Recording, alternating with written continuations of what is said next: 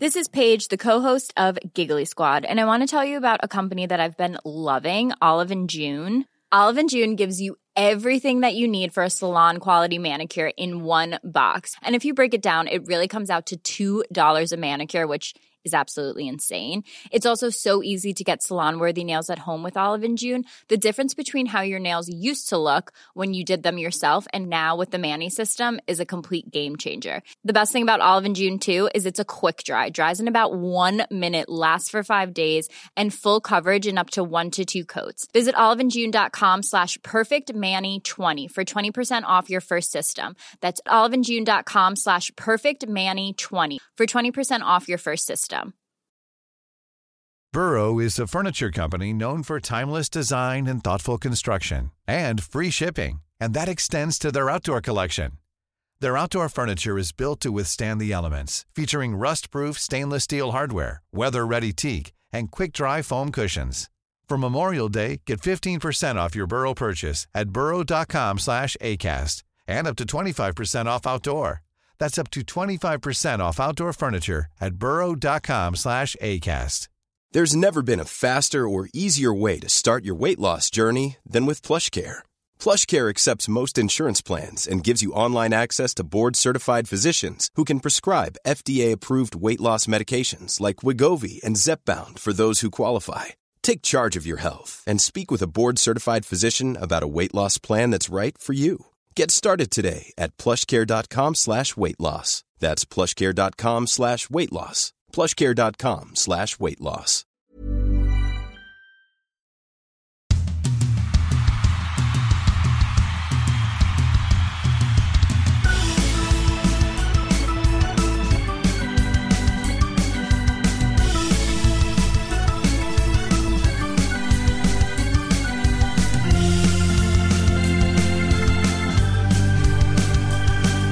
Välkomna ska ni vara till ett nytt avsnitt av Ringside-podden. När ni lyssnar på det här antingen sent torsdag kväll, det är tidigt fredag morgon, det är dags för en jävla härlig hockeyhelg med, med mycket intressant eh, som kommer framöver. Vi ber om ursäkt att vi har hattat med dagarna. Min dotter håller på att försöka börja på förskolan nu, eh, så det är mitt fel att det här blir rörigt helt enkelt. Så, så därav lite problem att få till logistiken. Vi ber om ursäkt för det, men nu har ni eran podd i era lurar i alla fall till slut. Eh, mitt uppe i det här, jag och Fredrik var i Övik igår. Daggen, vad gjorde du igår onsdag? Fick eh, skäll på ishockeyplan, jag var domare. Så eh, det är många, många, många jobbiga, eh, det var en jobbig kväll i Norra Hammar igår hos i Dalen. Tar en eh, bedrövlig utvisning, får, eh, får skäll av eh, ja, hela publiken, det var den sämsta domarinsatsen någonsin hörde jag efter matchen, så ja, det var en tung kväll, men jag fick komma hem, titta på er, kolla lite hockey, fick tillbaka glädjen lite, så ibland blir det fel. Hur mår man när man, tar, när man vet själv att man har tagit en sån här dålig utvisning som ja, men Grejen var, igår så, het match, det är mycket tacklingar, vi släpper på från start, vi är liksom härlig, härlig jargong med spelarna. Sen plockar jag på fel sida, eh, målburen står jag, tycker att han trippar honom, det är ingen tripping, jag tar den, jag känner direkt när jag drar upp handen, ah, det här är inte bra. Man får ju löpa linan ut någonstans, eh, och så blir det såklart mål i baken, det blir mål, matchen slut, 2-0 till Mariestad. Då står man där, man mår inte bra, man känner att det blev fel, man försöker prata med spelarna om att det blir fel, men det händer och jag, jag kan säga så här, det är inte det är inte första gången och det kommer verkligen inte vara sista gången. Man känner det direkt i kroppen. Fredrik, vad, vad, tänker du om det? Tycker du att domarna ska, har du stått på bänken och tänkt, men ändra det då domarjävel? Ja, det har jag ju garanterat gjort, men jag har också, jag tror att ju längre man håller på i den här branschen, ju större förståelse får man också för domarna och att det faktiskt sker misstag och fel. Och jag tror aldrig jag har träffat en domare Eh, jag kanske tyckte det där och då, men med lite eftertanke som har känt att jag skiter väl i det här, fel gör väl alla, sluta gnäll, utan man, jag ser domare som mår dåligt, att man tar illa vid sig. Och det i sig är ju straff nog. Och sen när vi tänker oss lite högre upp i seriesystemet så ska ju det här dessutom vädras av ett par hundratusen domarexperter runt om i Sverige i sociala medier också som vevar än en gång som har tillgång till repriser och vinklar och, och jag menar vi hade en situation igår, kort bara ska beröra den, det här med målet som är kvitteringen för eh, Modo igår Lars. Eh, Modos kvittering, ja exakt, 1-1 Ja, var det. som eh, Carl Lindbom eh, tror jag påvisat, den touchar upp i droppnätet. Spelet fortgår kanske 10-12 sekunder och sen kommer målet och det blir eh, starka reaktioner och eh, då, då blir folk i största allmänhet förbannade och då kastar man sig över telefonen. Vem kan jag skälla på? Jag, kommer jag åt domarna? Nej. Kommer jag åt spelarna? Nej. Men vi tar de där lallarna som står i TV och försöker ta kontakt med dem. Och så ska jag tala om att ni är dumma i huvudet och idioter som sover. Och sen som du sa Lars igår, vi har ju tillgång till en massa kameravinklar, hela bussen sitter med väldigt kompetent folk. Ingen kan bevisa att den där pucken tar i nätet. Nej. Eh, det, det säger också lite mycket, men, men eh, Carl Lindbom och hela Djurgården, de, eh, de gör ju sitt fall på att det har gjort det. Men, men i så fall, det finns ju ingen bevisning för det. Och, och sånt händer ju. Såklart försöker de få till att den är uppe i droppnätet, alltså det är ju en självklarhet, och det är ju såklart det blir mål när det blir sådana grejer. Det är samma i Björklöven, skottet kommer, han blåser lite för tidigt, Norman. Eh, Be, be, visst, eh, ja, nu kanske inte alla har hängt med exakt på vad som har hänt i Umeå. Det var Björklöven mot Södertälje, Björklöven gjorde 1-0. Beskriv sen vad som hände. Precis, skott från blå, eh, målvakten ser ut att plocka pucken, den rullar liksom ner bakom, domaren blåser, slår in pucken. Regeln är ju så att kommer skottet och det blir en, så kallar man tror att det blir en blockering, men den börjar rulla in mot mål och signalen kommer innan den går över mållinjen, då är det mål. Nu blir det av kraft av Björklövens spelare, därför dömer man bort det. Och det är ju den, det är ju den signalen som kommer, han är lite het på pipan, eh, det blir såklart en avgörande grej, och det blir det ju alltid när man hamnar i sådana här fokussituationer som domare, och det är ju man ska vara lugn på pipan, men det är inte alltid så lätt heller när det står mycket folk där framför, så sådana här grejer kommer hända, och det som sagt det, det, det blir verkligen alltid en fokus runt det också. Mm. Eh, och eh, som sagt, eh, det är ju det att det, det ironiska med det, bara för att stänga det, var ju att hade Björklöven-spelaren inte rört pucken efter så hade det blivit mål. För så, som du säger, att då har ju skottrörelsen redan påbörjats och när avblåsningen kommer, glider upp pucken förbi Södertäljemålvakten in i mål så är det ju mål om inte Björklövenspelaren rör den. Jag hade ju aldrig rört den, alltså jag hade stått iskallt där, jag tänker ett mål extra, alltså det är skitsamma. Det är, Jag hade inte hunnit Nej, fram dit. skitenkelt att hålla sig. jag hade flugit Nej, från bås och bara sant. poka in den. Så. Gratis poäng. Eh, ja men vi kan väl kolla till hockeyn också då, och vi, vi kommer till det. Men jag ska snart eh, göra middag, jag tänkte göra hemmagjorda hamburgare. Det, de är inte från eh, det här eh, företaget som har köpt Väsby Hockey, som kallas för Brödernas. Det blev ju ett sju jäkra liv igår vid 18-tiden. Eh, ska jag förklara bara lite kort vad som har hänt? Det är alltså så att Brödernas hamburgerkedja har gått in och köpt Väsby Hockey, sägs det då. Eh, det de har gjort då är ju att de har gått in med en sponsring för att sponsra Väsby Hockey över en eh, lång tid framöver. Eh, fått igenom på, eh, på medlemsmötet att man ska byta namn eh, lokalt sett och liksom inom föreningen till Brödernas Väsby och lite bokstäver. Eh, Det kommer man inte att göra att man byter namn i serietabeller i offentligt tävlingssammanhang från Svenska ishockeyförbundet eller i, i ettan eller i potentiellt Hockeyallsvenskan om de ska gå dit. Där kommer de att heta Väsby. Loggan kommer bli någonting om intern kommunikation och extern kommunikation kommer att heta Brödernas. Eh, och det här blev det ju ramaskri om. Fredrik, eh, vi pratade om det här ämnet i TV4-nyheterna igår. Vad- är din syn på det hela? Först ska jag säga att det, som, eh, det var lite pirrigt att göra det eftersom det var till Anders Kraft vi skulle lämna. Jag som har en, en ja Dagen, nu ser du skiner upp. Vi har ju våra favoriter där i TV4-huset. Anders Kraft är en av mina. Eh, men det var inte poängen. Jag sa så här igår att jag tyckte någonstans att jag ska försöka fatta mig kort. Eh, och då ska jag först säga att jag, jag, de här reaktionerna som jag tar del av idag eh, överträffar mina vildaste tankar om hur människor faktiskt skulle reagera. Det säger också mig lite grann att jag inte tillhör den här supportervärlden på det sättet och det kan jag väl beklaga i sånt fall att jag rimligtvis, för det tror jag många då tycker att jag inte har förståelse för vad det här egentligen handlar om. Men det har ju varit vansinnigt eh, upprört runt om i landet. Eh, jag tycker ju istället att det finns en uppfriskande del i det, för jag väljer att se det så här. Grunden är, de har inte köpt klubben. Om, och jag säger om det nu finns tveksamheter i hur man har hanterat det internt gentemot sina medlemmar, Eh, då skulle det kunna vara väldigt problematiskt, för jag, jag låt mig vara väldigt tydlig. Jag tror på och tycker att det ska vara medlemmarna och det ska vara föreningen som är starkare än enskilda sponsorer.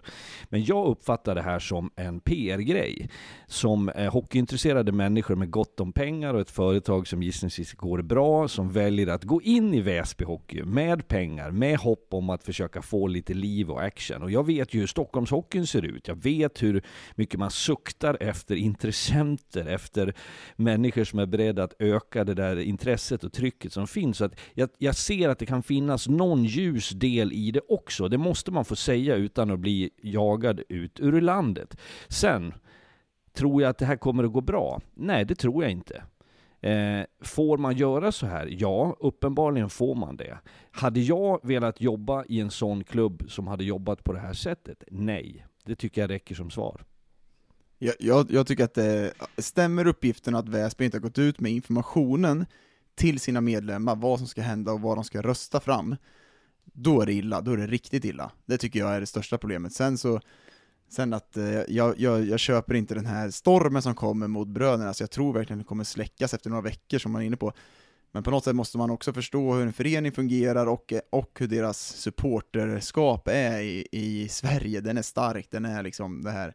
Men jag tror att det värsta är vad Väsby har gjort mot sina medlemmar för att rösta fram det och därför tror jag att det väcks mycket irritation mot det här också. Sen så har ju Stockholmshockeyn haft problem att få fram nu mycket, det finns, det, det måste vara någon stark kraft och det Fredrik är inne det, det kommer det leda till något som jag tror blir succé? Nej, det tror jag inte, men det kanske leder till något, något något nytt, och vi har ju inte sett det här så många gånger i svenska, och det har ju funnits förut. Jag tror vi kommer att se det ännu mer framåt, att det kommer hända. Jag kan faktiskt... Ja, alltså att, att det kommer sponsring och pengar in i idrotten liksom på olika typer av sätt, det är ju någonting som inte är speciellt konstigt. Så är det ju. Men jag kan nu, berätta, nu är det jag har varit verkligen med att om man... det här.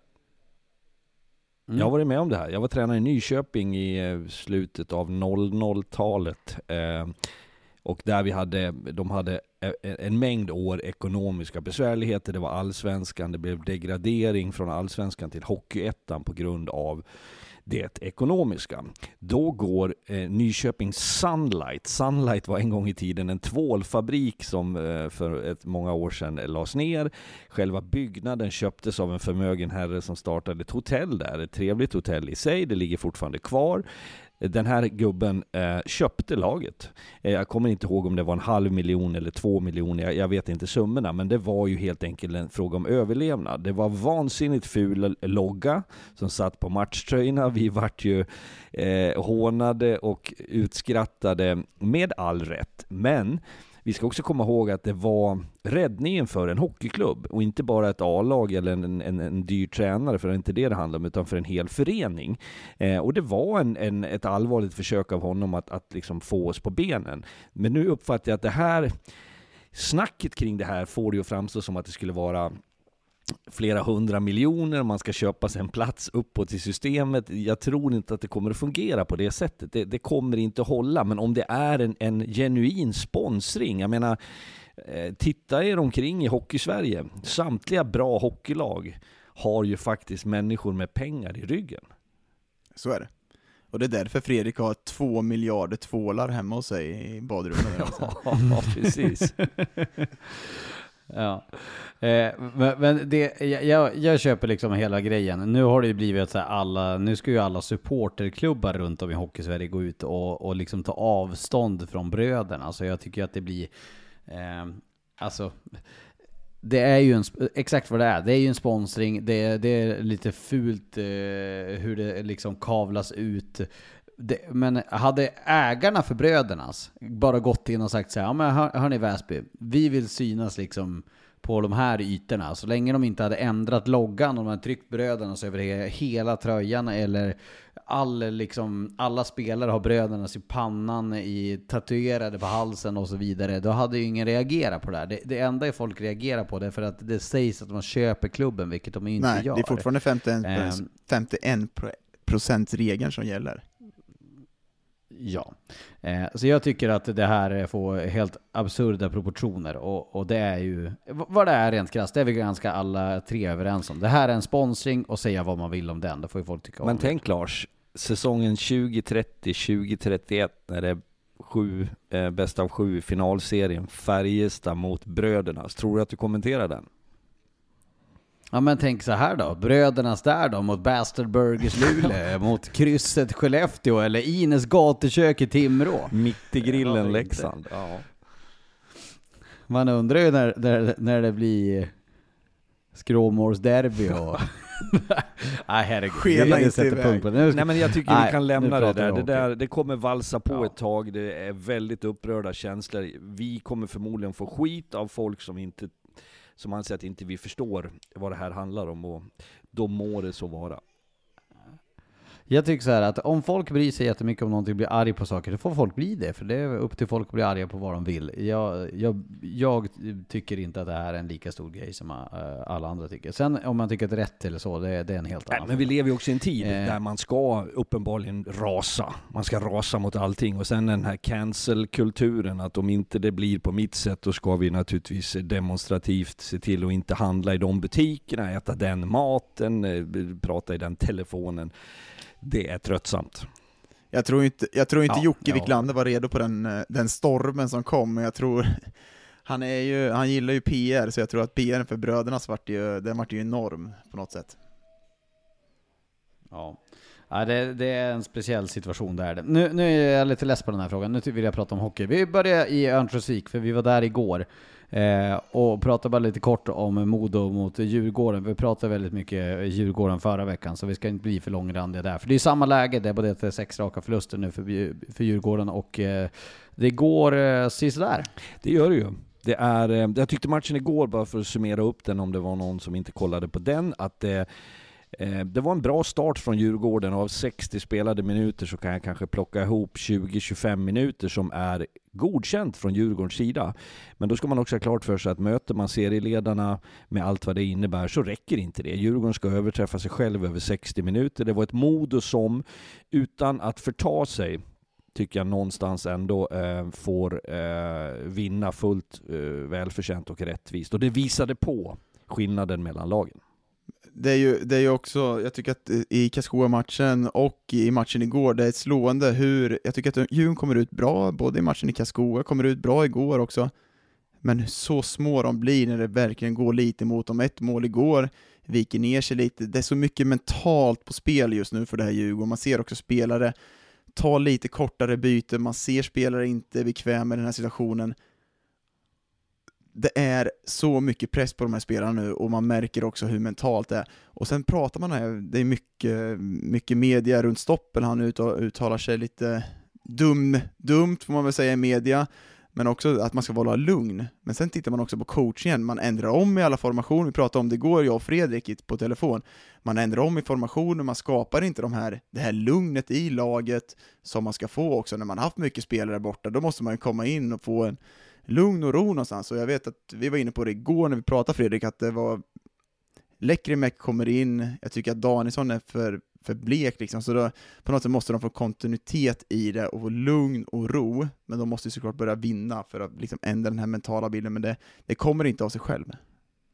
Han vill se någonting av eh, Modo då som stack ut. Eh, jag, jag tänker att vi kommer till textfrågan, den tycker jag är av vikt. Eh, men jag tycker också att det är intressant att se hur börjar Brickley och Vela etablera sig till det här laget. Jag tycker personligen att, att Marcus Vela känns ju Alltså som, det kommer att bli en ruggig faktor i ett slutspel med den styrkan, fysiken, närvaron, inbrottskraften och spetskunskaperna som han har som eh, inte så många andra forwards i den här ligan har. Tyckte det var lite talande efter igår när vi fick fnissa när vi stod kvar i studion och så kom Vela och Brickley och skulle gå och äta och går åt fel håll i sin egen arena. Eh, och att jag nämner det är lite grann för att så jag kan se drag av det också i spelet och det är fullt rimligt. Man kommer in eh, två nya spelare i ett välfungerande lag, i ett bra sätt att spela på. Jag tycker man ska ge det, inte två eller tre eller fyra matcher, utan det kanske tar tio matcher innan man hittar rätt. Och därför eh, upplevde jag att båda de framstod som ganska blygsamma. Eh, de var en del av det Modo som gör en okej, okay, men inte så mycket mer match, vinner, men de sticker inte ut. Och det tycker inte jag att man ska kunna begära av dem heller. Ja, jag, jag, jag håller med. Jag tror att, eh, jag tror att på, på något sätt måste de få tillbaka Dickinson i den rollen. Eh, jag tror Vela ska vara lite längre ner i hierarkin för att få ut sin fulla potential, men eh, det är klart att man, man ställer höga krav på de här spelarna som kommer in nu, men det, på något sätt så kommer de in i ett välmående Modo på något sätt och då ska hitta sina roller också, så det kommer nog ta tid och jag tror att Modo är inne i en period där de på något sätt tar en ny tag. De har haft den här långa sviten, nu har de börjat förlora lite, man börjar träna lite på annat sätt, de börjar förbereda sig för den här slutspelsen som ska komma nu, så jag tror på något sätt att det var nyttigt för dem att kanske torska lite och liksom känna på det här, för det, att hade de vunnit så hade man inte tappat lite ödmjukhet också innan, så jag, på något sätt, men jag, jag tycker man saknar Dickinson i den där kedjan också, Vela inte riktigt på den höjden som Dickinson var. Jag får också intrycket nu, jag var ju på plats redan från eh, morgon så att säga på värmningen och när man smyger lite i katakomberna, man pratar med spelare, ledare, folk runt omkring så har ju också den här utmaningen med så bred trupp kommit. Man har väldigt skickliga spelare som spelar mindre, som inte får spela PP och, och, och PK, som till och med inte får byta om. Eh, och det var ju det vi pratade om förut som en utmaning, men jag upplever faktiskt att Modo Eh, vilket vi kanske skulle ha utgått ifrån naturligtvis, att inte det kom som en överraskning. Men där är en nyckel som det känns som att de kommer att få jobba hårt med. Och det bekräftar tränarna också när vi sitter och pratar med dem före matchen. Att det är en stor, kräver en stor del av deras ledarskap att få gruppen och acceptansen. Sen kan man ju aldrig sträva efter som tränare att alla ska springa runt och eh, skina som en sol, för då, då brukar det också gå åt helvete. Det, det är något jag inte saknar med hockey när man kom till hallen. Man visste, jag är på gränsen nu, jag kanske inte är med i line-upen. gick in, man smög in i omklädningsrummet, tränaren satte upp det där på och kollade bara, 61 han är på bänken idag igen. Ja, då fick man gå. Så kom tränaren, pekade med fingret, kom så vi snackade lite, då visste man det. Ja, ja det, blir, det blir inget spel. Och den, den har de ju nu. Det handlar ju om att få de spelarna, få en acceptans från deras, deras position liksom, och då får man också ett välmående lag. Har, eh, har man alltid snack med den som är petad eller är det bara liksom om det är någon som har blivit nyligen petad? Det där tycker jag är intressant, för jag, jag en, en, del NHL-svenskar, eh, spelare man har pratat med som har varit där borta har berättat samma sak som jag också vet nu i senare tid, någon farsa, någon tränare vars söner har varit där borta som Eh, det var specifikt en eh, som jag pratade med ganska nyligen som sa att där, där går du in och så sitter laget. Eh, spelar du inte så, så får du snällt gå därifrån. Det är inte mer med det. Det är inga liksom personliga utvecklingssamtal med med sockervadd och, och lite mums-mums, utan där är det bara läs det, är du med så är du med, då kör du, är du inte med får du gå härifrån. I Sverige så har vi utvecklat en kultur och den är inte specifik för idrotten, men att vi ska ju prata ihjäl oss med varandra. Eh, och spelarna, eh, många kräver en förklaring kort och gott, eh, och den är svår att ge ibland som tränare, för du sitter inte alltid med bevis i form av fakta som fäller någon, utan det kan vara en känsla, det kan vara en tro, det kan vara någonting som gör att, nej men den här, eh, idag spelar vi inte den här gubben och det har vissa svårt att acceptera. Jag tycker dock att det är för många tränare som är dåliga på att ta det här. Jag tror att i Hockeyallsvenskan, den, den världen jag har levt i Karlskoga, där man har en, ja men kanske inte den största truppen, då är den här rollen en av de viktigaste för att få acceptans i truppen av tränaren. Att man måste prata med alla, du måste se alla, du måste liksom ja, men varför får du inte spela? För att bygga ett ego, bygga ett självförtroende hos de spelarna så är det här prio ett. Och det tycker jag, om man kollar på Djurgården till exempel, om vi ska gå in på Djurgården en gång till, så tycker jag till exempel hur man hanterar Olle Liss, hur man hanterar liksom Lekimäki, man bänkar dem. Jag hoppas verkligen att man tar en diskussion med dem för att få, för jag tror någonstans att för att få ut det bästa av det här laget, för de har inte, de kan inte gå och köpa oxfilé nu, de, de, de har den här fläskfilén som ligger, Jarpenlöv har den, han kan inte han kan inte laborera mycket mer med spelare, så de, nu måste man få ut max av den här truppen, då måste du vara klar och tydlig på vad du vill av de här spelarna, och också prata med dem när de inte får spela. Säsongens liknelse av dig med fläskfilén och oxfilén hittills eh, vill jag bara flicka in med. Men eh, den var bra. Eh, men eh, nu lämnar vi det. Eh, vi vet Modos problematik där. och den är intressant. Men jag tycker också att det är väldigt intressant att Tex Williamson, han sa igår i en intervju med oss i den första periodpausen att han spelar om två till tre veckor. Eh, och Fredrik, eh, då ska vi också säga det att eh, eh, det kanske vi inte tror på helt eh, och hållet. Framförallt kommer han inte stå i mål för Modos A-lag i Hockeyallsvenskan om två till tre veckor. Men, men förklara lite mer om den här situationen. Vi, vi fick ju höra en hel del igår, framförallt du som sov i Övik. Det vi får till oss är ju att han fysiskt är återställd så att säga. Hans, eh, hans skada eller hans eh, läkningsprocess. Jag älskar att få prata så här för jag drömmer ju om att vara doktor Söderström i mitt nästa liv. Eh, konvalescensen Nya har gått bra. Han är fysiskt återställd. Eh, men sen handlar det ju om att komma i Eh, i ordning med sig själv, både fysiskt, då menar jag att alltså orken, kraften, balansen, men också det tekniska. Och för målvakterna, som är, det är en hel vetenskap idag, det var ju därför målvaktstränare Eriksson sa till mig att det ser för jävligt ut, men det kommer att bli bra. Och det konfronterade vi honom med och då log han, och det tror jag han känner själv också. Så att det här blir en kamp mot klockan naturligtvis. Och sen är det ju det faktum att man inte vet när han väl tycker att han är framme vid sitt 100%. Är man i samma shape, det mentala, det så många aspekter som spelar in. Så att jag tror inte, om jag ska göra min bedömning, så tror inte jag att Modo räknar med honom.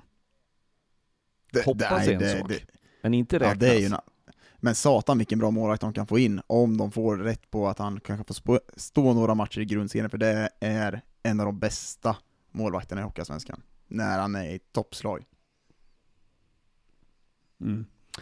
Nej men absolut, jag håller med. Och jag tror inte heller att Modo-fansen, jag tror att det här också slänger in en brasa i, förhoppnings, eh, i förhoppningselden. Men jag, jag tror också att de eh, har lite sans och balans och förstå att har du bytt höftled, eller opererat höftleden, då förstår man att ska du stå i mål i hockey, det är nog det mest ansträngande du kan göra för en höftled, utan att vara läkare eller målvaktskunnig. Men det skulle jag gissa. Eh, jag tycker att vi lämnar den matchen och så förflyttar vi oss eh, 11,7 mil norrut till eh, Björklöven mot Södertälje. Jag och eh, eh, Fredrik var i, i eh, Örnsköldsvik igår så har vi inte sett hela matchen. Jag har sett höjdpunkterna från matchen, men jag tycker att vi ska snacka eh, om Södertälje som vinner den där matchen och deras eh, eh, skärmräd charmräd som de är inne på offensivt. Och eh, sen kan vi ta med lite Björklöven i det också tycker jag. Vad, vad, vad tycker du och tänker du eh, Daggen om den matchen och det, det du har sett och eh, läst därifrån? En jämn match. Jag tycker att Södertälje någonstans kommer dit och gör det man ska göra på bortaplan. Eh, bra match av dem, de är tunga att möta. Eh, bra lag, alltså det, vi har varit inne på det innan, de har, de har någonstans bevisat den här toppnivån för dem, att slå Björklöven borta, styrkebesked såklart, men eh, på något sätt så, jag gillar den här tyngden på backsidan de har, alltså den är enorm, nu var Lang borta igår, men de har, Krupic kommer in, alltså de har en backsida som är en av de bättre i Hockeyallsvenskan just nu, och det är där de lägger grunden också, så ja, de ser riktigt bra ut måste jag säga. Jag har väl en känsla som ja, bekräftar det du säger Daggen. Eh, det som är Björklövens... Återigen, den matchen såg inte jag, har sett lite highlights idag så jag ska vara försiktig med att uttala mig i sak där. Men över tid har Björklöven varit lite, lite svajigare än om vi tar och ställer dem mot Modo till exempel. Eller Mora som åtminstone de senaste 10-12 matcherna har, har haft en mycket jämnare kurva. Eh, och det är väl lite grann för att jag upplever att Björklöven är lite mer humörslirare. De är lite mer beroende av enstaka spelare som verkligen har sin kväll igen. Offensiven är ju brutal och effektiv från Björklövens sida och när det liksom kuggar igång och man får betalt så får man också matcherna dit man vill och man på något sätt stänger möjligheten för motståndarna. Igår lyckas ju Södertälje bromsa det och det som imponerar på Södertälje då är ju att man så sent som förra veckan stänger ner ett Modo genom sin, sitt försvarsspel som jag tycker är väldigt samlat över hela banan. Man ligger på rätt sida, man drar ner på intensiteten, man tvingar dem på utsida. Bär man med sig det in och möter Björklöven, får en till effekt på det, så är det ju det lag som kanske, det var, vi hade ju någon diskussion om det där tror jag i Södertälje med Karlin, han hade uttalat sig i någon media om att Eh, och jag, jag spetsade till frågan till han innan så han, han var på gränsen till lite så här frustrerad att de var väldigt defensiva. Det var, det var ungefär som att det var något unikt med Södertälje, lite som det var förr eller vad, hur han uttryckte sig.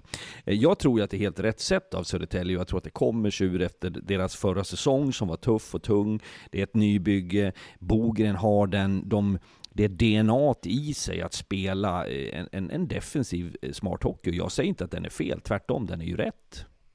Ja, Har, Bo, har Bogren spelat defensivt tidigare?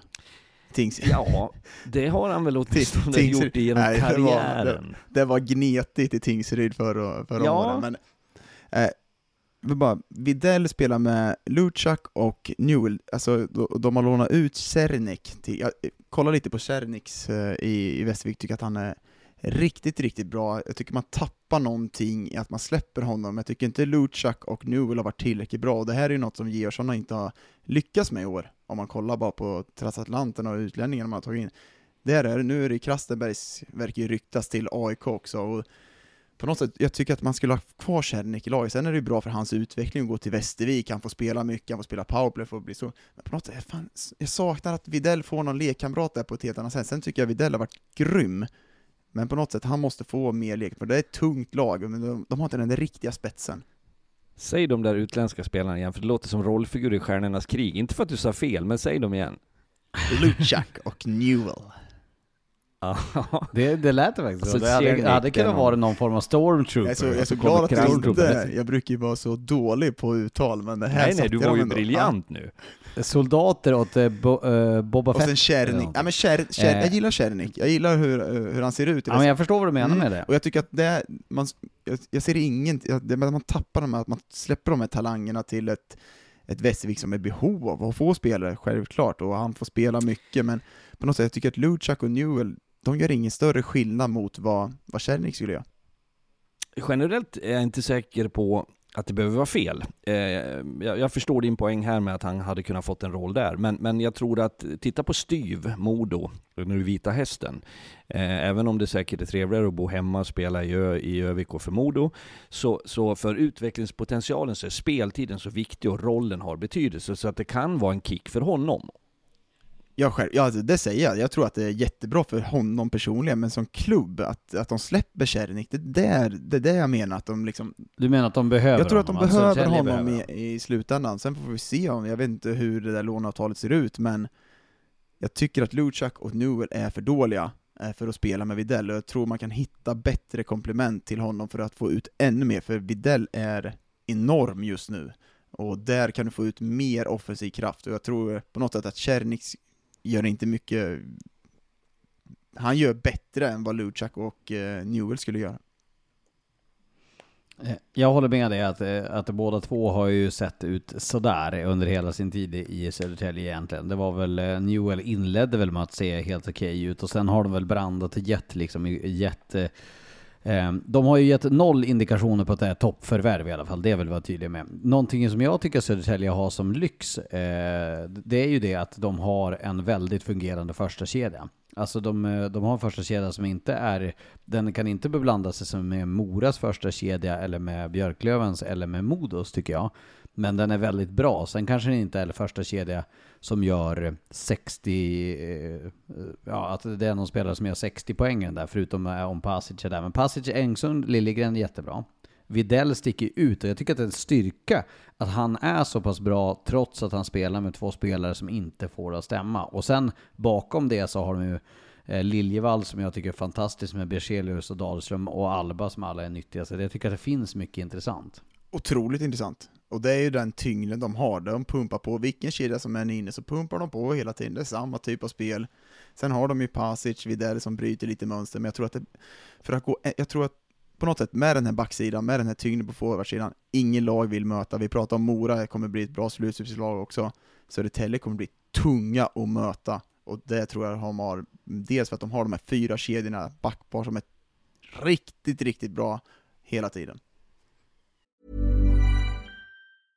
This is Paige, the co-host of Giggly Squad, and I want to tell you about a company that I've been loving, Olive and June. Olive and June gives you everything that you need for a salon quality manicure in one box. And if you break it down, it really comes out to $2 a manicure, which is absolutely insane. It's also so easy to get salon worthy nails at home with Olive and June. The difference between how your nails used to look when you did them yourself and now with the Manny system is a complete game changer. The best thing about Olive and June too is it's a quick dry. Dries in about one minute, lasts for five days, and full coverage in up to one to two coats. Visit oliveandjune.com slash perfectmanny20 for 20% off your first system. That's oliveandjune.com slash perfectmanny20 for 20% off your first system.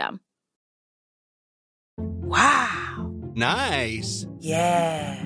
What you're hearing are the sounds of people everywhere putting on Bombas socks, underwear, and t-shirts made from absurdly soft materials that feel like plush clouds. Yeah, that plush. And the best part? For every item you purchase, Bombas donates another to someone facing homelessness. Bombas. Big comfort for everyone. Go to bombas.com slash ACAST and use code ACAST for 20% off your first purchase. That's bombas.com slash ACAST. Code ACAST. Hey there, it's Michelle Norris. I'm host of a podcast called Your Mama's Kitchen. When I travel, I'm usually looking for a way to find a taste of home when I'm not at home. And one of the things I love to do when I am at home is entertain. And Airbnb allows me to do that. When I was in California recently, I rented a house that had a great kitchen. And when we were sitting around the table, we're all thinking, we're in someone else's house. Someone could be in all of our homes as well. If you have a home, but you're not always at home, you have an Airbnb. Your home might be worth more than you think. Find out how much at airbnb.com/slash host.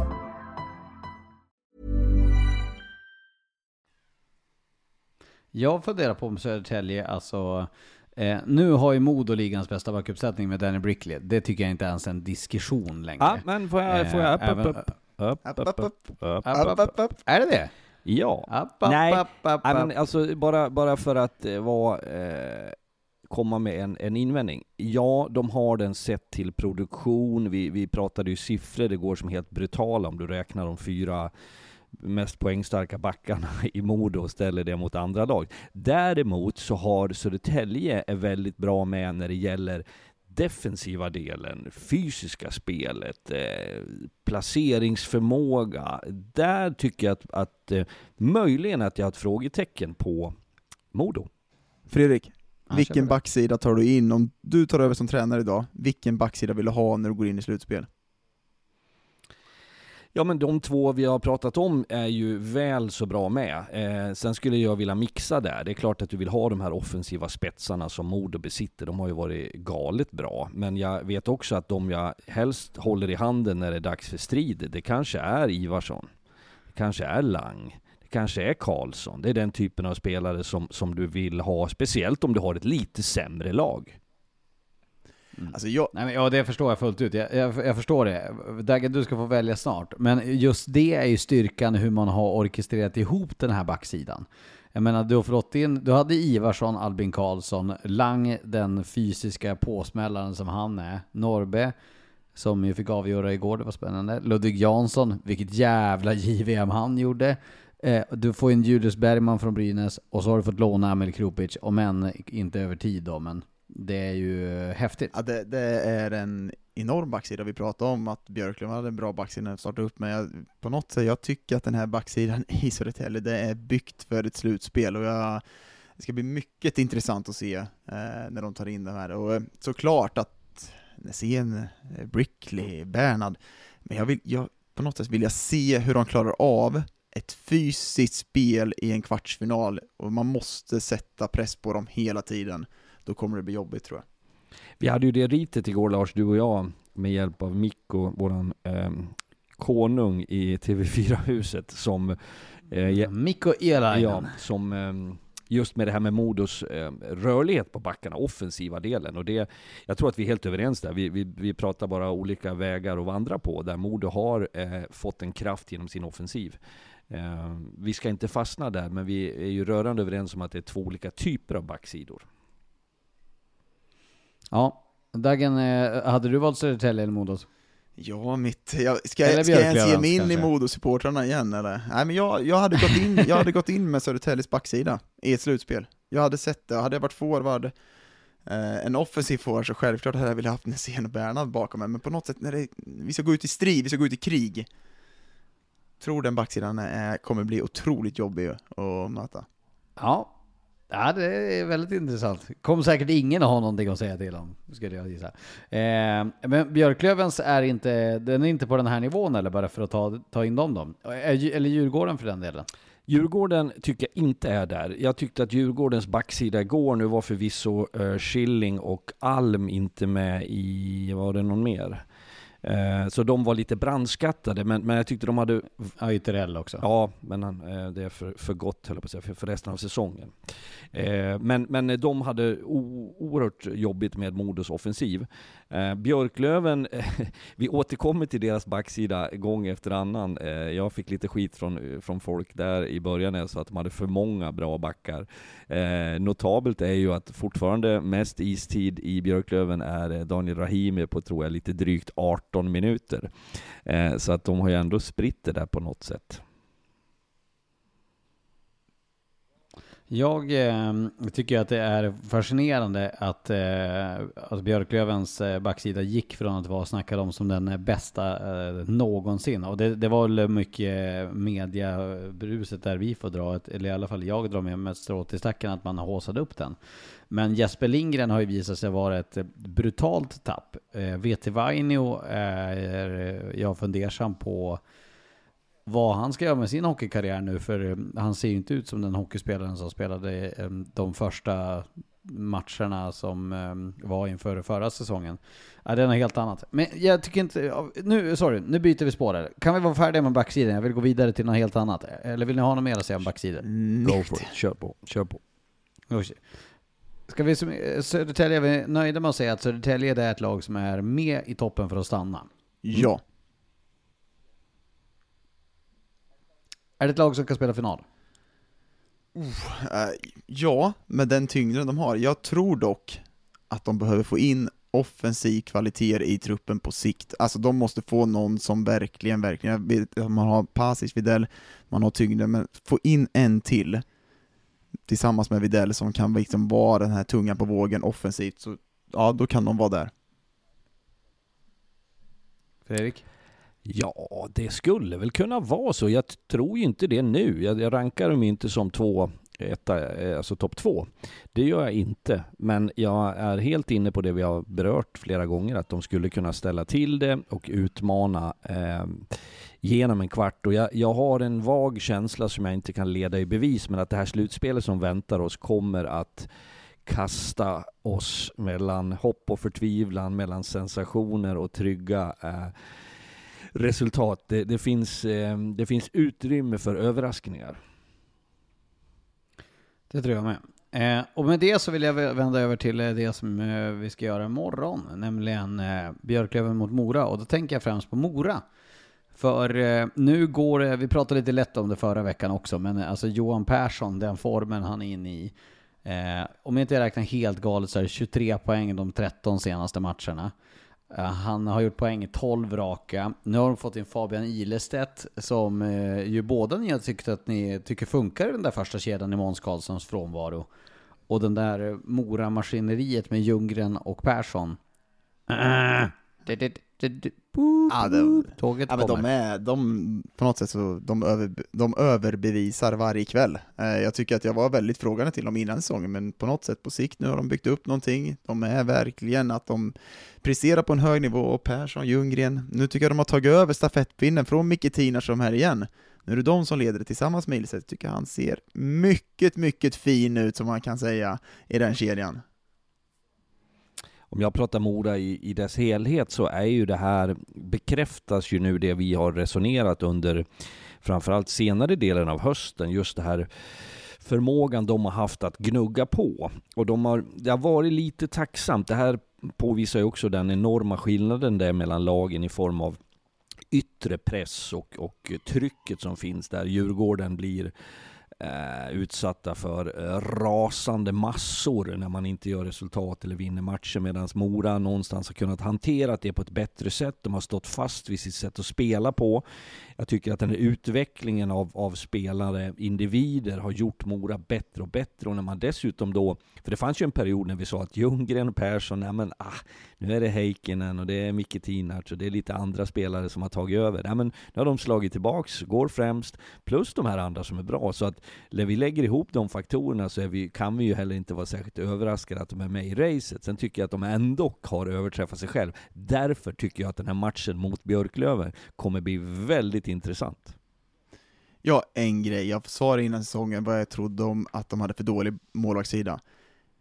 Om de ska gå in i slutspel så tycker jag inte målvaktssidan ser tillräckligt bra. Jag är inte tillräckligt övertygad för att gå in med Moras målvakter i ett slutspel. Jag tycker inte de är tillräckligt bra för det Jag tycker att de har en defensiv som har varit bra, men de skulle behöva ha en topp, topp målvakt för att ta gå hela vägen, och det tror jag man behöver i ett slutspel också. Jag- Ljunggren och Pironen är inte de målvakterna jag tror de behöver i ett slutspel för att gå hela vägen. Då har de den offensiva kraften, men de behöver också en målvakt som står på huvudet. Och det ser jag inte riktigt. Men siffrorna är ju där, alltså, och jag, jag vet, det säger inte allt, men, men eh, alltså, jag tycker ändå under hösten så såg det bra ut. Äh, blev vi lurade då av ett bra försvarsspel i Mora då, eller är det att, eh, att eh, det- har fallerat under, under vägens gång? Det har inte förlerat någonstans. Alltså jag tycker att de ser fortfarande bra ut, men de är inte tillräckligt bra. Jag tycker att andra lag har den, bättre målvakter på den positionen. Det är det jag säger. Alltså jag tror att de skulle behöva. Håller du med Fredrik? Ja, delvis gör jag kanske det, men, det, men sen tror jag också att man ska ta i beaktan eh, att saker och ting förändras och sker. Någon har en kurva som pekar uppåt, man stabiliseras, man växer. Eh, titta på Carl Lindbom. Jag tror inte för ett ögonblick att hans karriär är över. Men jag ser också, som jag bedömer en konsekvens av väldigt mycket spel. Först i, i Djurgården under hösten där han spelade en, en väldigt viktig och avgörande roll. Han åker iväg på ett omtumlande junior-VM, spelade väldigt mycket där. Han kommer hem, kastas direkt in i mål. Och det vore väl själva fan om en 19-åring inte påverkas av allt det här. Har haft lite sämre prestationer, lite sämre siffror. Eh, vad händer med honom? Vi har hyllat honom och sagt att han har varit gudomligt bra. Jag ställer det i jämförelse med eh, vad skulle Ljunggren kunna göra eller Pironen? Vad händer med målvakterna eh, i, i Björklöven? Hur bra är Gudlevskis när det ställs på sin spets? Har Toll och Pilo det som, av, det som krävs i ett slutspel? Så att det blir väldigt mycket spekulationer om och men. Men nu måste ju Persson in i SHL. Om de inte går upp med Mora så måste ju han, han måste ju vara nya Björka, han måste ju vara nya Karlqvist. På något sätt, han är ju övertygad. Att han går till SHL? Jag tror att han är kvar i Mora, jag tror att han är bekväm med den rollen, men jag tror att han skulle vara bra. Om han kommer in i ett välmående lag i SHL så tror jag att han skulle vara bra. Det som han inte, jag tycker att han inte har som Björka och eh, Karlqvist har, det är speluppfattningen i, i, på ett helt annat sätt. Det, det, det Ljunggren står för. Tycker Björka är bättre i spelet, tycker... eh, Henrik Där har han inte, men-. Vad sa du? Henrik Björklund, bara för de som Precis, inte förlåt, känner förlåt. honom. Ja, Förlåt, i Färjestad. Jag tycker att, eh, på något sätt så, då, jag tycker att han borde få chansen igen. Han har varit där innan, men kommer han till ett välmående lag, han kommer dunka in mål, för det är så, han är så pass bra på att göra mål.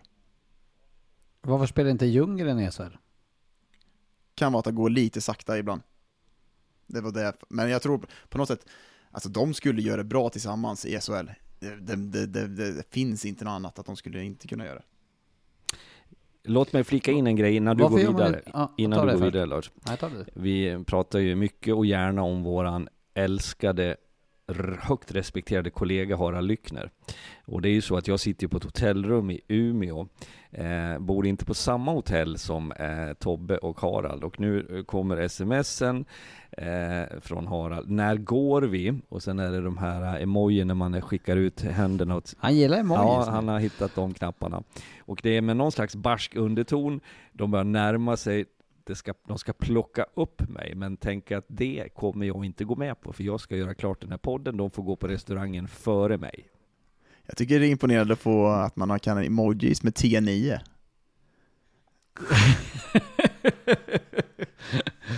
ja. Eh, är, det, är det så här, vad heter det? 3210? Nokian. Snake. Sen har han, han har ju polyfonisk ringsignal nu har han fått i telefon. Vi vet inte det som Det är var ju när det kom, när man kunde spela riktiga låtar i, i mobilen. Jaha, var det så det var? Just ja, jag kunde få det där. Eh, för det vet du, medan vi sitter här, eh, på tal om Harald, så, eh, inte på tal om Harald menar jag, så har ju Västervik faktiskt värvat en spelare i detta nu. Vem? De har tagit in en nordamerikan Åh, fan. som eh, ska komma. Tror du Åh det? fan. Jävla skräll. Han har gjort Jävla skräll. 20 mål första 10 matcherna så säljer vi honom också. De, de måste ha bra Ja, exakt. poäng på eh, typ British Airways eller eh, SAS eller vilka de nu flyger över. De Man här. hoppas ju att de har köpt, eh, köpt SAS, att det är därför som, eh, som de, SAS Martin Västervik. Gudmundsson, han, flyg, han flyger business till Tokyo en, gång i kvartalet. För han, han har bokat alla på sitt, på sitt SAS-kort. De heter SAS Västervik nu. Men de har inte råd att tappa så mycket poäng, om man säger så. De måste få in kraft i det laget och jag tycker Czernek ser bra ut tillsammans med Öhman och får de in någon som träffar rätt på återigen, så kan det ju verkligen, de får inte, nu börjar det bli kniven mot strupen. Åtta poäng. Ja, och det, det går snabbt nu också. Nu spelar man liksom hela tiden fram till slutspelet och de måste börja ta poäng så snabbt som möjligt nu och inte tappa. Viktig seger, men viktig seger mot eh, Östersund igår, ursäkta att jag avbröt dig Dagge, men, men det är viktigt att man eh, tog den där extra poängen. Mycket, mycket viktigt.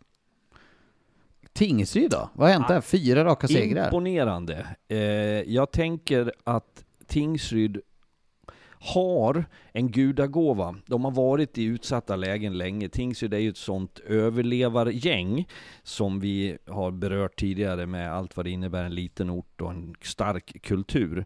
Eh, vi och många andra har väl känt att det kanske är på väg åt fel håll och då tycker jag att det är imponerande att man tar sig samman och vinner Eh, väldigt viktiga matcher, tuffa matcher mot bra lag. Dessutom lag som har varit stekheta, som har klivit in i, i motstånd med Tingsryd. Och jag, och jag känner någonstans att om det här är början till en eh, fortsatt stabilisering de här sista 15-17 eh, matcherna så, så kommer eh, Tingsryd att klara sig. Men då, då behöver vi se det någon match till.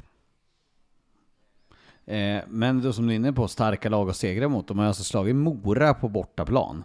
De eh, slog Östersund hemma, Löven hemma och så ett AIK som helt plötsligt har fått eh, sprutt på grejerna där. Jag menar, Sion Nybäck ser ut som eh, att han inte opererade sig i somras och tappade hela sommaren på försäsong och sitter på agenda ser stekhet ut. Klas Endre har ju klivit upp och, och blivit en första målvaktare igen. Så det är ju styrka på Tingsryd innan vi kommer in på AIK sen. Verkligen, men jag tycker Gropov växt, växt till i, i Tingsryd-rollen, har verkligen varit bra, börjat producera. Men no några som är bra är Gradin, Felix Olsson, Jonathan Harry, och de har ju börjat prestera nu, de har kommit igång. Men vi, jag har ju pratat om det länge, så här att ligger man där i botten, till slut hamnar du, du åker ut på något sätt. Men Tingsryd, de har ju en riktig överlevnadsinstinkt här. Det är ju varje säsong de klarar sig nu, och nu ser det ju det ser bra ut nu. De tycker de har två fungerande kedjor som producerar framåt också. Gradin är ju verkligen en målspruta också, så de hittar rätt i den Felix Olsson och Harry nu också. Sen är det ju så här, ur ett tränarperspektiv så har man skött sig, för, för mycket av värderingarna och bedömningarna vi och många andra gör, gör vi på resultaten och på matcherna vi gör. Men vardagen har enorm påverkan på ett lags förmåga att vara bra den här viktigaste delen av säsongen för topplagen genom ett slutspel, för lag som slåss för sin överlevnad genom sista delen av grundserien och i värsta fall genom ett kval. Och det är ju hur du har träningsnivån, hur du har preppat dig under sommaren fysiskt, hur du har satt samman din grupp. Och också när du inte har allt för stor omsättning av spelare så har du sannolikt byggt upp en ganska stor trygghet och en bra grupp. Och det kommer, tror jag, ha stor påverkan på den här sista delen nu.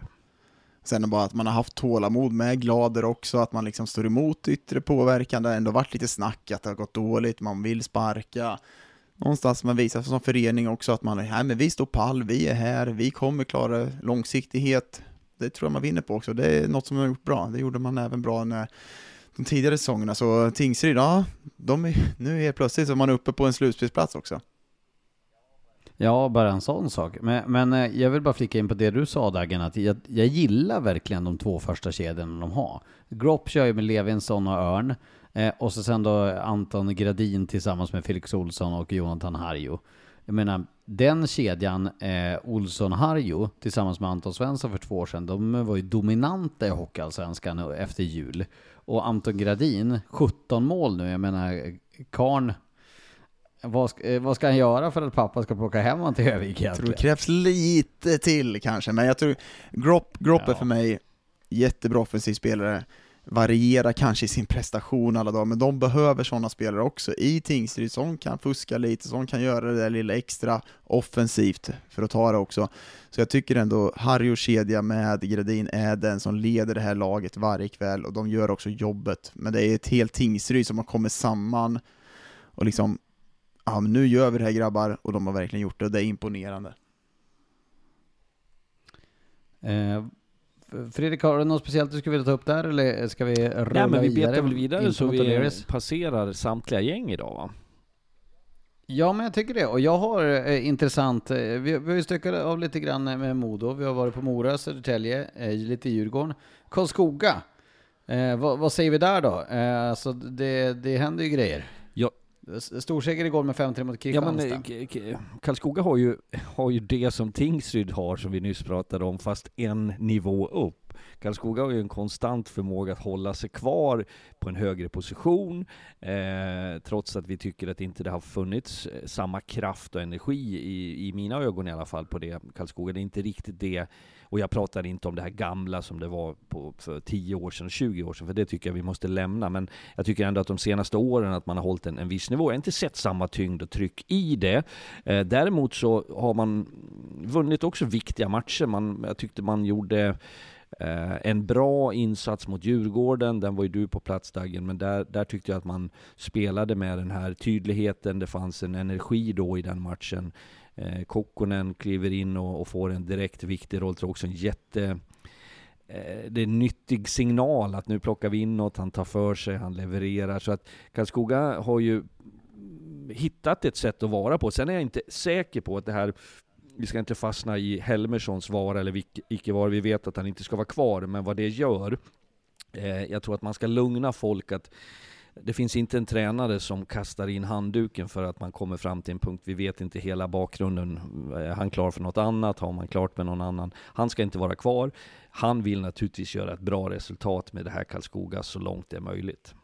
Ja, men han, kom, han kommer sköta det här bra. Det, så som jag känner Karl så kommer han brinna för Karlskoga. Han vill göra så bra jobb som möjligt. Men klubben har ju en policy, Torsten har en klar bild att tre år har vi en tränare i Karlskoga. Sen tror jag att brintiden försvinner lite. Och det har de varit tydliga med från början också, att det ska vara så i Karlskoga. Det köper inte jag riktigt, men det är en annan sak. Jag förstår att du inte köper det. Vad, vad, är, vinningarna, vad är vinningarna och förlusterna med, att, eh, med att göra så då? Vi börjar med Fredrik, det, du som inte köper det. Vad, nej, men nej, jag, jag, jag, jag, tror inte att det är så enkelt. Jag tittar på eh, högre nivå så eh, Frölunda framgångsrika, lite knackigare sista åren med Roger Rönnberg, byggt upp någonting över lång tid. Sam Hallam, Växjö, samma sak. Bulan Berglund varit ett bra tag i Luleå. Så jag tror att det är möjligt, i synnerhet med den omsättning som det faktiskt är på spelare. Och dessutom om du vill förändra strukturen så tar det mer än tre år. Det tar fem år, det tar sju år. Sen förstår jag ju också argumenten, men, men just det här med brintiden, ja, jag, jag har full respekt för att Karlskoga tänker så, men jag, jag delar inte den uppfattningen. Hade Karlskoga sett att Karl Helmersson var inne på den linjen som Karlskoga vill vara, då hade han varit kvar. Jag tror någonstans att man känner att ja, men vi vill ta steg, vi har inte tagit den riktningen, det har varit framgångar, Karl har gjort ett fantastiskt jobb med Karlskoga, men de vill ha ännu mer, man vill nå ännu högre höjder och det kanske man inte ser just nu. Sen så tycker jag man gör bra saker nu, jag var väldigt kritisk, du Fredrik var väldigt kritisk också mot Karlskoga förra veckan, tycker ändå, när man tar nu med Helmersson Schultz, de tar en bänkning på mod, Modigs, de visar, ja men det här är inte tillräckligt bra, vi ska kräva ett jobb, man ska göra jobbet när man kommer till Karlskoga, för Karlskogas publik, det man kräver av en spelare i det här laget, det är att man jobbar hårt, man gör jobbet, det krävs, och det har inte Modigs gjort, han har inte presterat på den nivån som han var dittagen ut. Och att ge den kraften till laget, att man vågar ta ett sånt beslut på något sätt, de känner ju i truppen nu att han har inte varit presterat på samma sätt som vi kanske har förväntat oss, och att man gör det, då har de fått en riktigt positiv bild på det här. Nu är han tillbaka i laget imorgon, nu får vi se också hur han hanterar det här läget i den truppen. Sen tycker jag Kokkonen, bara, vi ska snacka självförtroende på spelare, att han kommer in och gör de matcherna han gjort, kommer in, det jag har hört också, han kommer in med den ledaregenskapen han har i omklädningsrum, pratar mycket, precis den spelare man behövde, och de senaste två matcherna, jätte, jättebra. Och det är precis så man ska spela. Man är aggressiv, man fullföljer, man tar sig in på mål, man har den här tyngden som jag tycker man ska spela med. Så imponerande av vad man har gjort som ledartrojka, att ta de tuffa besluten som man inte tycker att han har gjort, prestera på den toppen också. Nu gäller det för Modigs, ta den på rätt sätt. Med det så lämnar vi eh, Karlskoga och tar oss tillbaka till huvudstaden där AIK nu, nu är det förlust igår, man hade en sån här enkronas match eh, igår onsdag. Eh, uppbäddade för fest, ska möta Tingsryd på hemmaplan. Det var 7000 sålda biljetter, inte så många på plats på Hovet förvisso. Men efter 30 sekunder så gjorde Daniel Sylvander 1-0 och efter tre minuter bytte man målvakten Niklas Lundström, eh, lämnade isen med två insläppta mål, noll räddningar.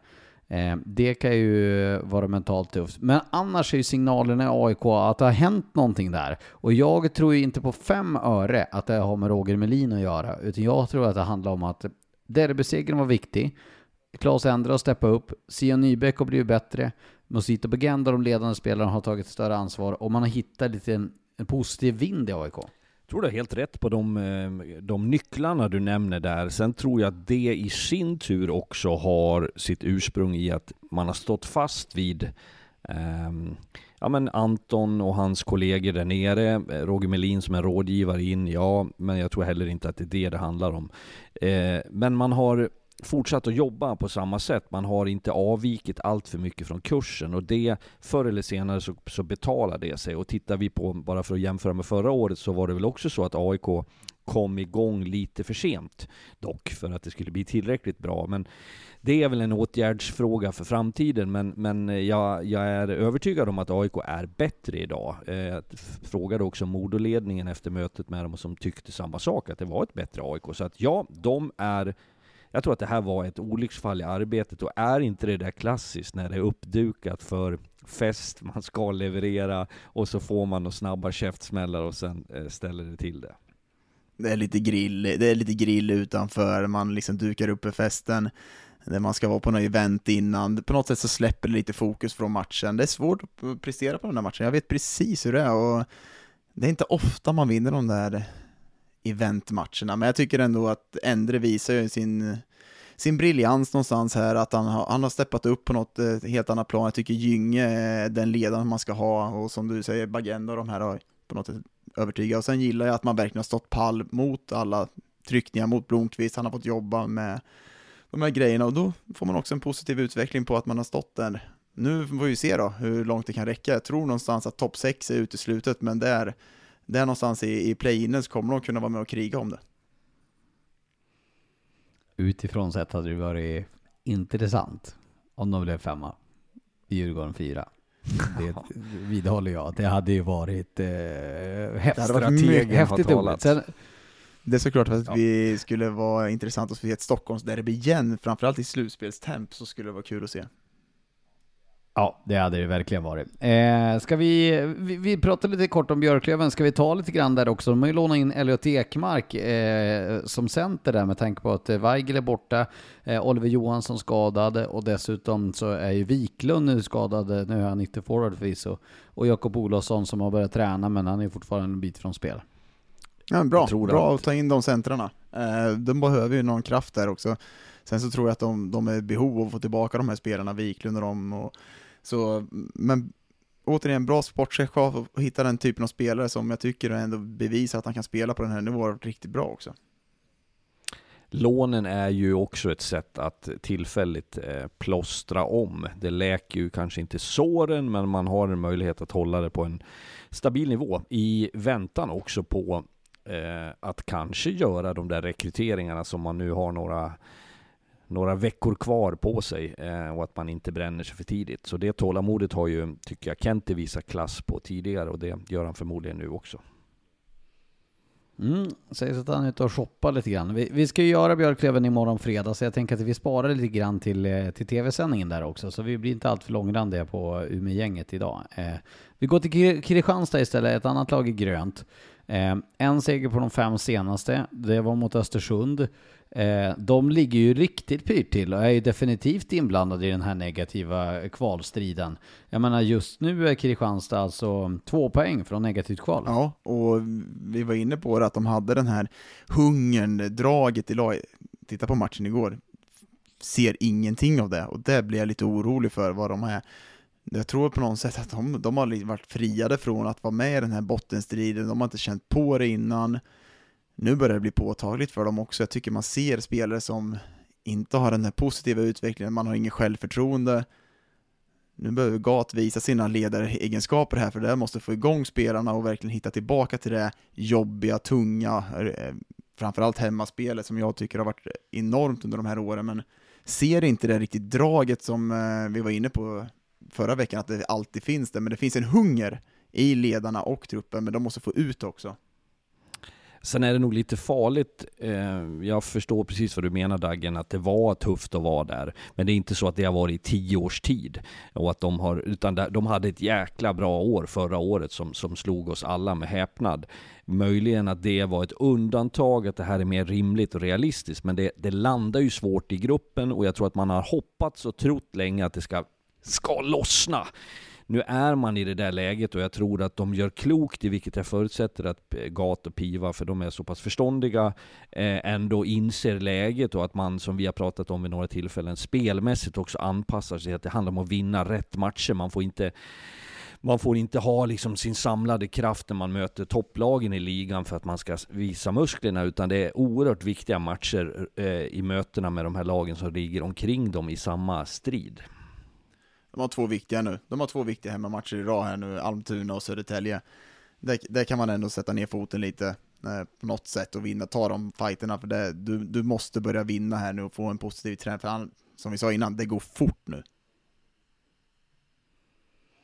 Ja, eh, och som du säger på, nu, Fredrik nämnde det igår lite kort också, att eh, alltså det går fort att det är Snart är, det snart är det februari. Då är det transferfönstret och ni vet februari, fyra veckor så är vi i mars och det är bara en vecka drygt in i mars så är det slut på grundserien.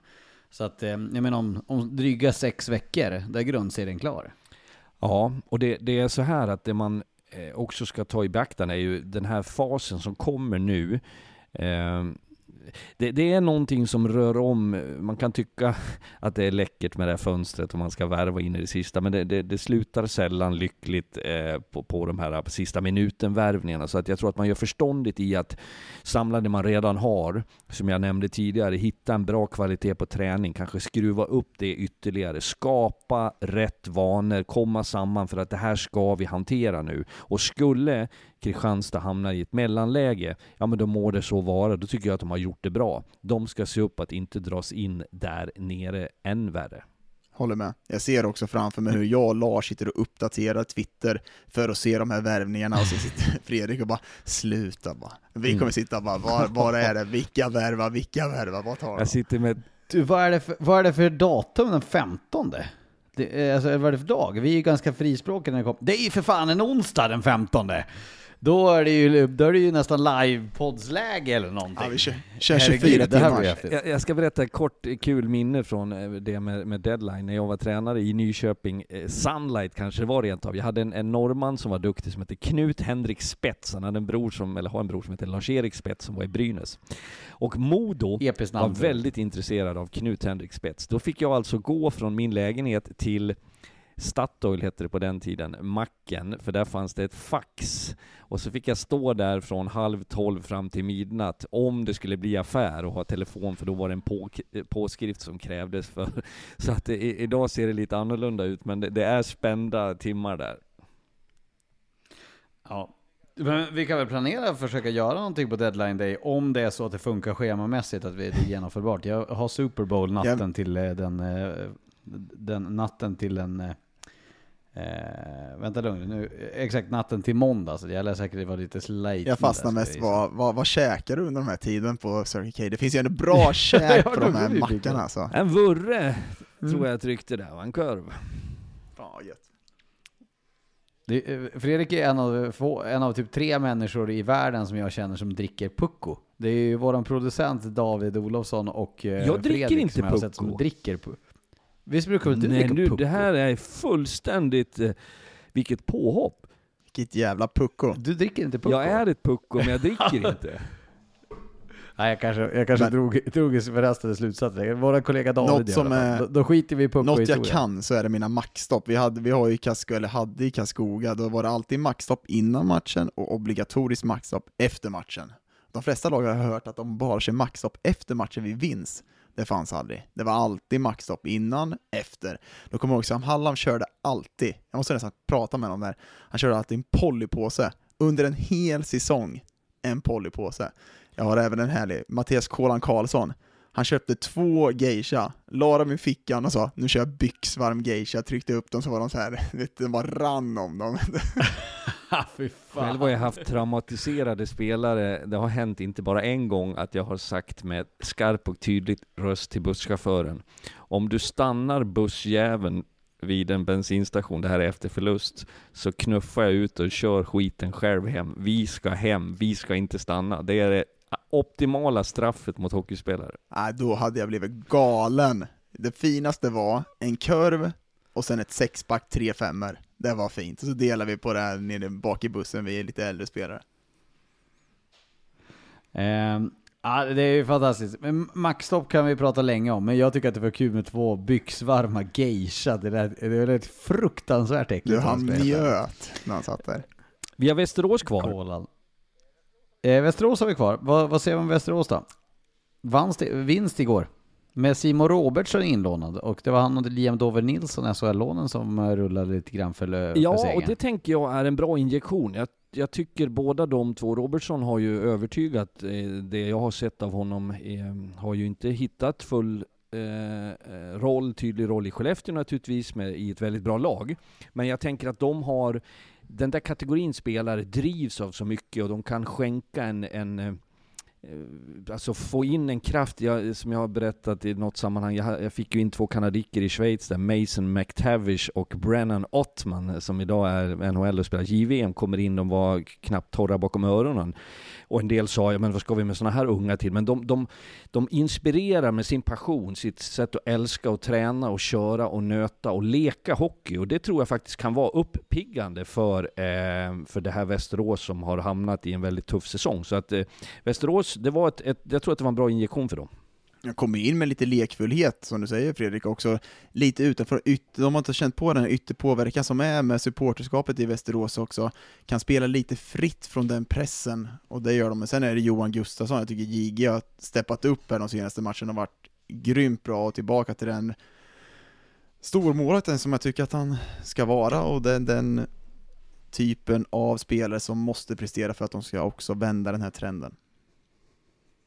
Simon Robertsson tycker jag är en smart rekrytering av, eh, av Niklas Johansson, sportchefen, eh, som ju har kört fast lite i Skellefteå, det- som har en potential i liksom både, både till grit, eh, målskytte, han är straffspecialist, eh, han, eh, han har liksom allting för att kunna bli en riktigt bra hockeyspelare, förutom att det liksom ska klicka och att det där sista ska lossna. Sen tror jag att det är Niklas eh, fördel eh, att han kommer från SHL-världen och har naturligare band kanske med sin motsvarighet i andra klubbar och det, det kan ju underlätta när man pratar sådana här rekryteringar, att man tar ett annat ansvar för det. Så att jag tycker också att det är bra och det, där finns ju det här, mm, ska inte fastna i den debatten också nu, men det här som var förr med mycket mer fria lån upp och ner tror jag var gynnsamt för unga spännande spelare med potential. Nu är det låst vid ett, ett antal spelare och så vidare, men i, i Robertsons fall så tror jag att det gör honom gott och Västerås gott. Jag tror ändå man, man plockar ändå in bra spelare nu. Jesper Johansson tycker jag har varit bra i Västerås tidigare än han varit där. Jag tycker man tar in Dove Nilsson, man tar in Robertsson, man tar in Anton Eriksson, man tar in spelare som gör jobbet och de här unga spelarna kan bryta lite mönster, ha lite lekfullhet. Tycker man gör det bra här och nu. Sen måste man ta nya krafter efter den här säsongen. Lars var inne på det stenhårt senast. Det är bara att glömma den här säsongen, sen att ta nya tag. Jag tror någonstans att det är det man måste göra också, men bra start på nya jobbet av eh, Niklas Johansson. Ja, det får man säga. Eh, det ska bli intressant att se hur det går för Västerås nu framledes. Jag är också inne på att jag tycker också att Johan Gustafsson har sett lite stabilare ut som du är inne på Daggen och det kan ju bli ett jäkla lyft. Eh, eh, Ja, jag tycker inget? att eh, Albano inte är den offensiva kraften som man kanske trodde att han skulle komma in i. Jag tycker ändå att han eh, ja, inte håller på den nivån som... Men så snygga den, siffror! Bra siffror, men han är inte en offensiv, han ska inte stå i powerplay. De kan få något annat. Nej. Vita Hästen då? Sex raka torsk, det är de och Djurgården som står på det. Vita Hästen stod ju förra året för ett väldigt snyggt avslut under ledning av den gode Tony Sabel, som då var tränare. Eh, gjorde lite grann det vi pratat om att Tingsryd gör nu. Det är inte för sent än. Det är ju tillräckligt mycket matcher för att man ska kunna plocka rätt segrar och det är väl det som Vita Hästen får kämpa emot. Men eh, de för en tillvaro som inte är fullt så uppmärksammad. Vi pratar inte jättemycket om dem. De har inte så mycket huvudmatcher på TV. Det kan man tycka att det finns en orättvisa över.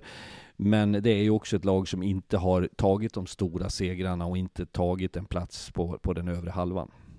Men det är slående också hur deras formkurva, formkurva har gått den här säsongen. De har varit på toppen, vi pratar om det. Ja, men så jättebra. Nu är det liksom, det ser inte tillräckligt bra. Jag tycker Marcus Eriksson är den som kanske bryter lite mönster.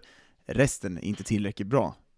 De är illa ute, det gäller att ta poäng, men det är samtidigt tillsammans med Kristianstad, Östersund, all, de här lagen, de kommer börja, måste börja vinna och vända en trend. Och finns det någon som kan vända en trend så är det väl Hockeyallsvenskans gigant Marcus Eriksson. Men svårsiat dock hur det ska sluta det här bottenträsket. Ja, det är ju också väldigt underhållande. Är det? jo, jo. Två ja, ett nej Dagge. Då, ja men ge oss svaret Nej, men jag- då. jag- Ge oss Jag svaret. var men inne, då, vi var inne då ska på vi det. sitta och gissa. Ska vi sitta och gissa grabbar? Ska vi sitta och gissa? Nej, nej Det ska vi inte Fredrik. Nej, det behöver vi inte göra. Bra. Nej. Men Västervik är illa ute i alla fall. Det är, det är någonting som vi, vi, vi kan läsa oss till poängmässigt. i Det som är tabellen. intressant är att från hästen som ligger näst sist, 40 poäng, upp till Almtuna som ligger sjua har vi 48. Det är ett getingbo med de här. Jag tycker att det är sex lag som man kanske kristalliserar sig lite utanför de typen av lag. Men den här kommer bli intressant. Alltså jag, vi kanske säger, vi har sagt det någon gång, har det, all, har det all, aldrig varit så här jämnt? Men det känns ju verkligen som att det är så många. Det har det, säkert, Det det har det säkerligen säkert varit. men det känns som det, och Ja. det är många lag som blandar och ger hela tiden i prestationer och i matcher och i vinster. Fredrik Söderström, du har slutordet innan jag kommer att säga ta hand om er. Ja, då ska jag börja med att tacka mig själv, som Abris en gång i tiden sa, lär ha sagt. Nej då, jag eh, konstaterar bara att vi är inne i, jag säger jag varje gång jag ska ha något, så vi är inne i en intressant fas, men det är för att jag tycker verkligen nu att det, det går i den riktningen. Vi ser ett race bland toppenlagen, eller topplagen, eh, som eh, överraskar oss lite från gång till annan. Vi har bra lag som brakar samman, en back-to-back på Hovet. Det är de här lagen vi har pratat längre ner som kämpar för sin existens och jag ska med stor nyfikenhet följa tendenser och utveckling den närmaste tiden. Jag ser också en sak när jag kollar på tabellen. Karlskoga, ett mål från 100 mål offensivt. Vet du vad det betyder? Nej. Den som gör det får bjuda på korv. Är det så? 100 mål, den som gör hundrade målet i Karlskoga har av tradition, då får man bjuda på korv till hela laget. Så det är korvträning. Alltså köpa, köpa grill, eh, alltså köpa bröd, köpa bullens. Så det är det de eller har liksom, kämpat för ja. hela säsongen och slippa då uppenbarligen. Jag kan säga att det är inte många som vill göra det hundrade målet, det kan jag säga. Nej, men jag, jag har inte varit nära någon gång. Men eh, det är, Höfte ungefär vad det kan gå på, det, det, det, men en tusenlapp är du klar på. vi brukar beställa från Martin, en eh, grym kioskkille vi har, hade i Karlskoga, som är fortfarande kvar där också. Som kommer ner, fixar korven, det står klart, ketchup, senap. Ja, det, är- det, är- ja, det är en härlig tradition. Rostad lök och liksom gurka och... och Finns inte, där. finns inte. Det är alltid sötstark eller vanligt stark. Och sen är det, brukar han alltid säga eh, senap ketchup. Eh, ja, jag tar senap ketchup. Ja, och ketchup för färgens skull. ja, det, ja, men då får vi hålla ögonen på det, vem som gör det hundrade målet Korv. imorgon. Det blir intre- eh, extra intressant. Eh, vem som bjuder på korv. Eh, med det tycker jag att vi summerar här. Då får vi tid att se lite SHL-hockey och sådär också nu när det är torsdag kväll. Och vi hälsar välkomna till Simor Hockey 18.30 på Simor imorgon för Björklöven mot Mora. Och vi kommer även att såklart ha ett öga på det är ju många intressanta matcher där i, längre ner i tabellen. Och Djurgården-Modo. Eh, slut så. Tack så. Allt gott. Eh, ta hand om er. Ha det gött. Tja!